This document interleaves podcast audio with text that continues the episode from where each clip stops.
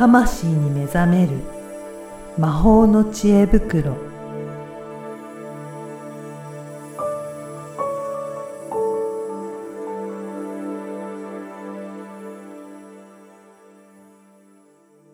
こんにちは、小ラボの岡田です。こんにちは。リアルスピリチュアリスト橋本由美です。ゆみさん、今回もよろしくお願いします。よろしくお願いします。今回もまた、あのーリスナーさんからの質問が来ております。はい。はい。えー、ラジオネーム、マティログさはい。ん。聞いてますかね？マティログさん。はい。あの、対外離脱について、あの、うんご質問があるということですけど、はい。これ、どういった内容でしょうかね？はい。うん。えーこれはですね、うんあのーまあ、ちょっと、あの、前置きしておくと、うんマティログさんと月曜日にうんクラブハウスの番組をやっていて、はい。で、ちょうどマティログさんの会話から、うん。それ対脱ですねって話をしてたら、おー対脱って何ですか何ですかってっていうはいはいはい。まあ、そこでは簡単に話して、で、マティログさんの対脱体験と私のへー幽体離脱体験を話して終わるっていう回だったんですけど。へーいや、ぜひぜひそれを、ポッドキャストでもじゃあちょっとはいお話しいただきましょうかね。ぜひぜひはい。これ、ど、どういった事象というか現象なんですかね？はい。まあ、あのーうんよくあるのは、うん体からこう抜けて、うん。こう浮いた感じで自分の体を見てるみたいな時は、はああの、体外離脱、体の外に離脱するという。おーい意識が外に、外から見てるような感じなんですかね？そう、あの、もう、もうリアル、結構リアルなんですけど、自分が寝てる姿を、うん。なんか、なんかちょっと浮いて見てるとか、まあ、た横で立って見てるとか、はい、はい。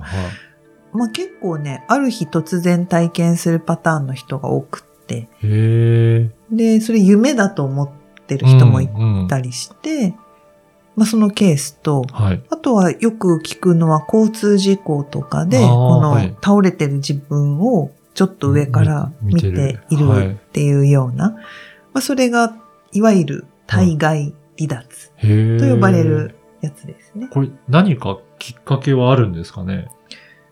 きっかけ、うんきっかけどうなんだろう？離脱。まあ、事故だったらなんかそういうのがあね、うんうん、そこが事故をしたっていうのがうんきっかけとかありそうですよね。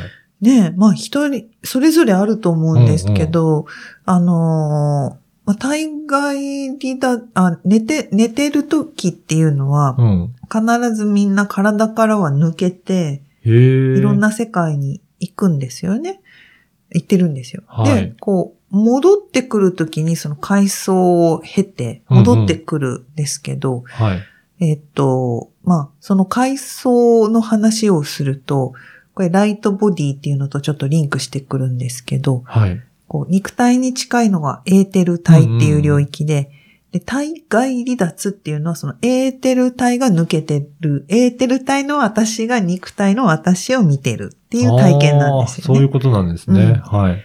で、幽体離脱っていうのがあって、うんうんうんあの、あれですよ。二人組の双子さんがや、お笑いの幽体離脱はいはい。言ってますね。そうそうはい。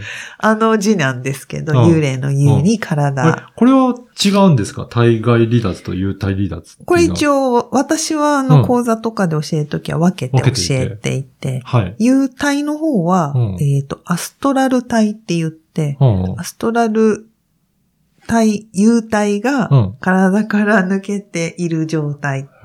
なんですこよねれ、どちらからあれですか？体に近いんでしたっけ？エーテル体が体に近いので、うん。体外離脱の方が体験してる人は多いね。へえ。それ幽体、もう一つ外側のうん層っていうことなんですかね？そうですね。ね幽体離脱になると、うんうん。あの、やっぱね、なんかこう、体、体感っていうか、うん。ちょっとね、理解しにくい領域に入ることが多くて。はい。で、もうちょっとその、いろんなエピソードで分かりやすい事例で言うと、うん。なんか寝てる間に自分の体をうんヒーリングしたとか、へえ。なんかそういう人っはてたまにいらっしゃるんですよ。寝てる間になんか、知らない存在とかに、なんかこうするといいって教わって、で、その通りにやったら、うん。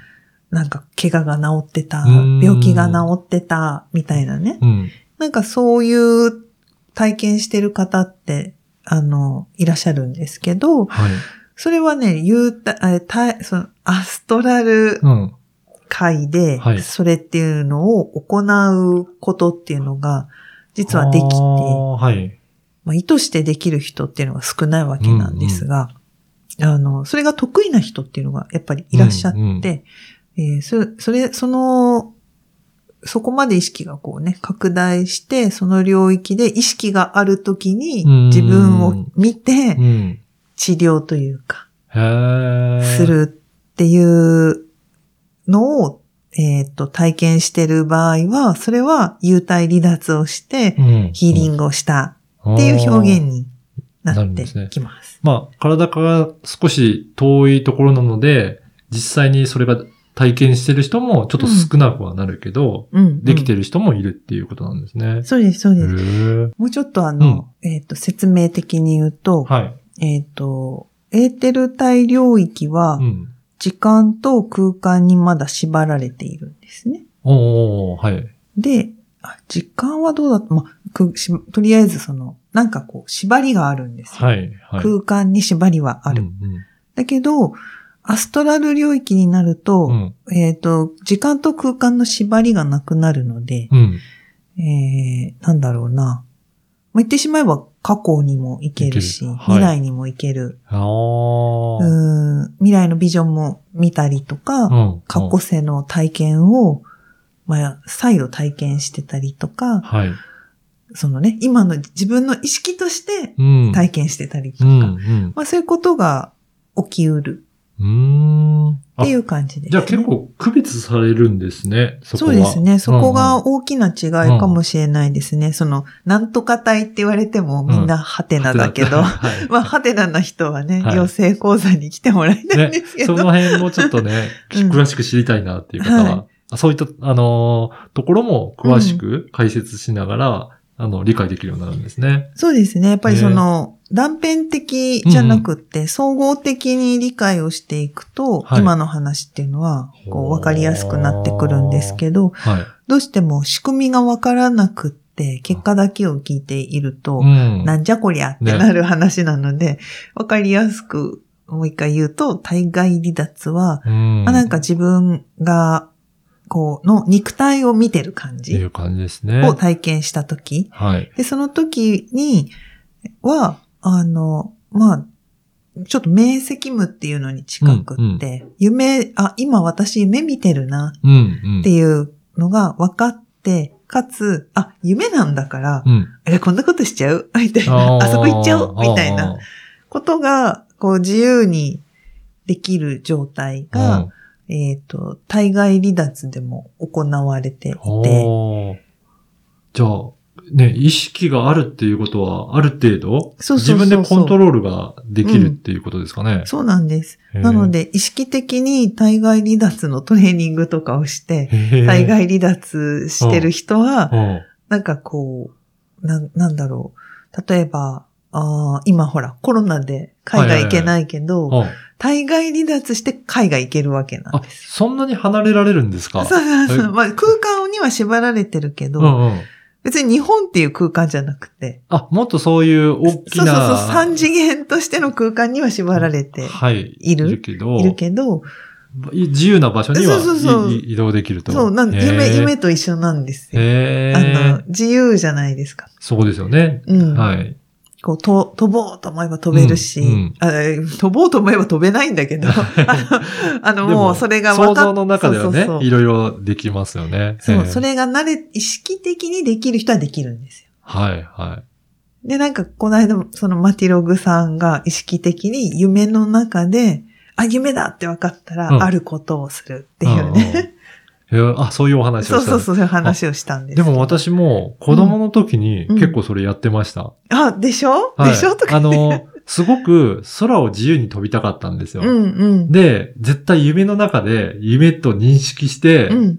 飛ぼうっていう風にして、そうそうそう。はい。で、ああの、訓練するというか、うんそれを意識するようになったら、うん実際にできましたね。でしょ、はいでしょ？とか言って、はい。そうやってなんです。ました。意識、そう、くん、自分で意識を訓練すると、うん。自由自在には夢もコントロールい。がうんできて、ねそうす、思い出しました、今。それで、うん。慣れてない頃は、すっごい超低空飛行し わかできなくって、一生懸命頑張るんだけど、うんそれ以上高くならずに、うん。で、何回か練習すると、うん。んあの、繰り返してやっていくと、うん結構自由に、す子供の。時に飛んでたなっていうのを今思い出してました。すごい。いつの間にかやらなくなってましたけそうそうう。んなんか子供の時とか、あの、やっぱりその、なんていうのかな。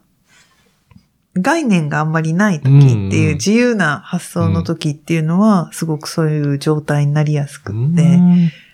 まあまあ、対外離脱はと、ちょっと明晰夢と今ごっちゃになりましたが、明晰夢もその意識してればそういうことができるし、対外離脱も、い。うん。これはまあ、あの、特殊なトレーニングをするやり方っていうのがあるんですけど、はい。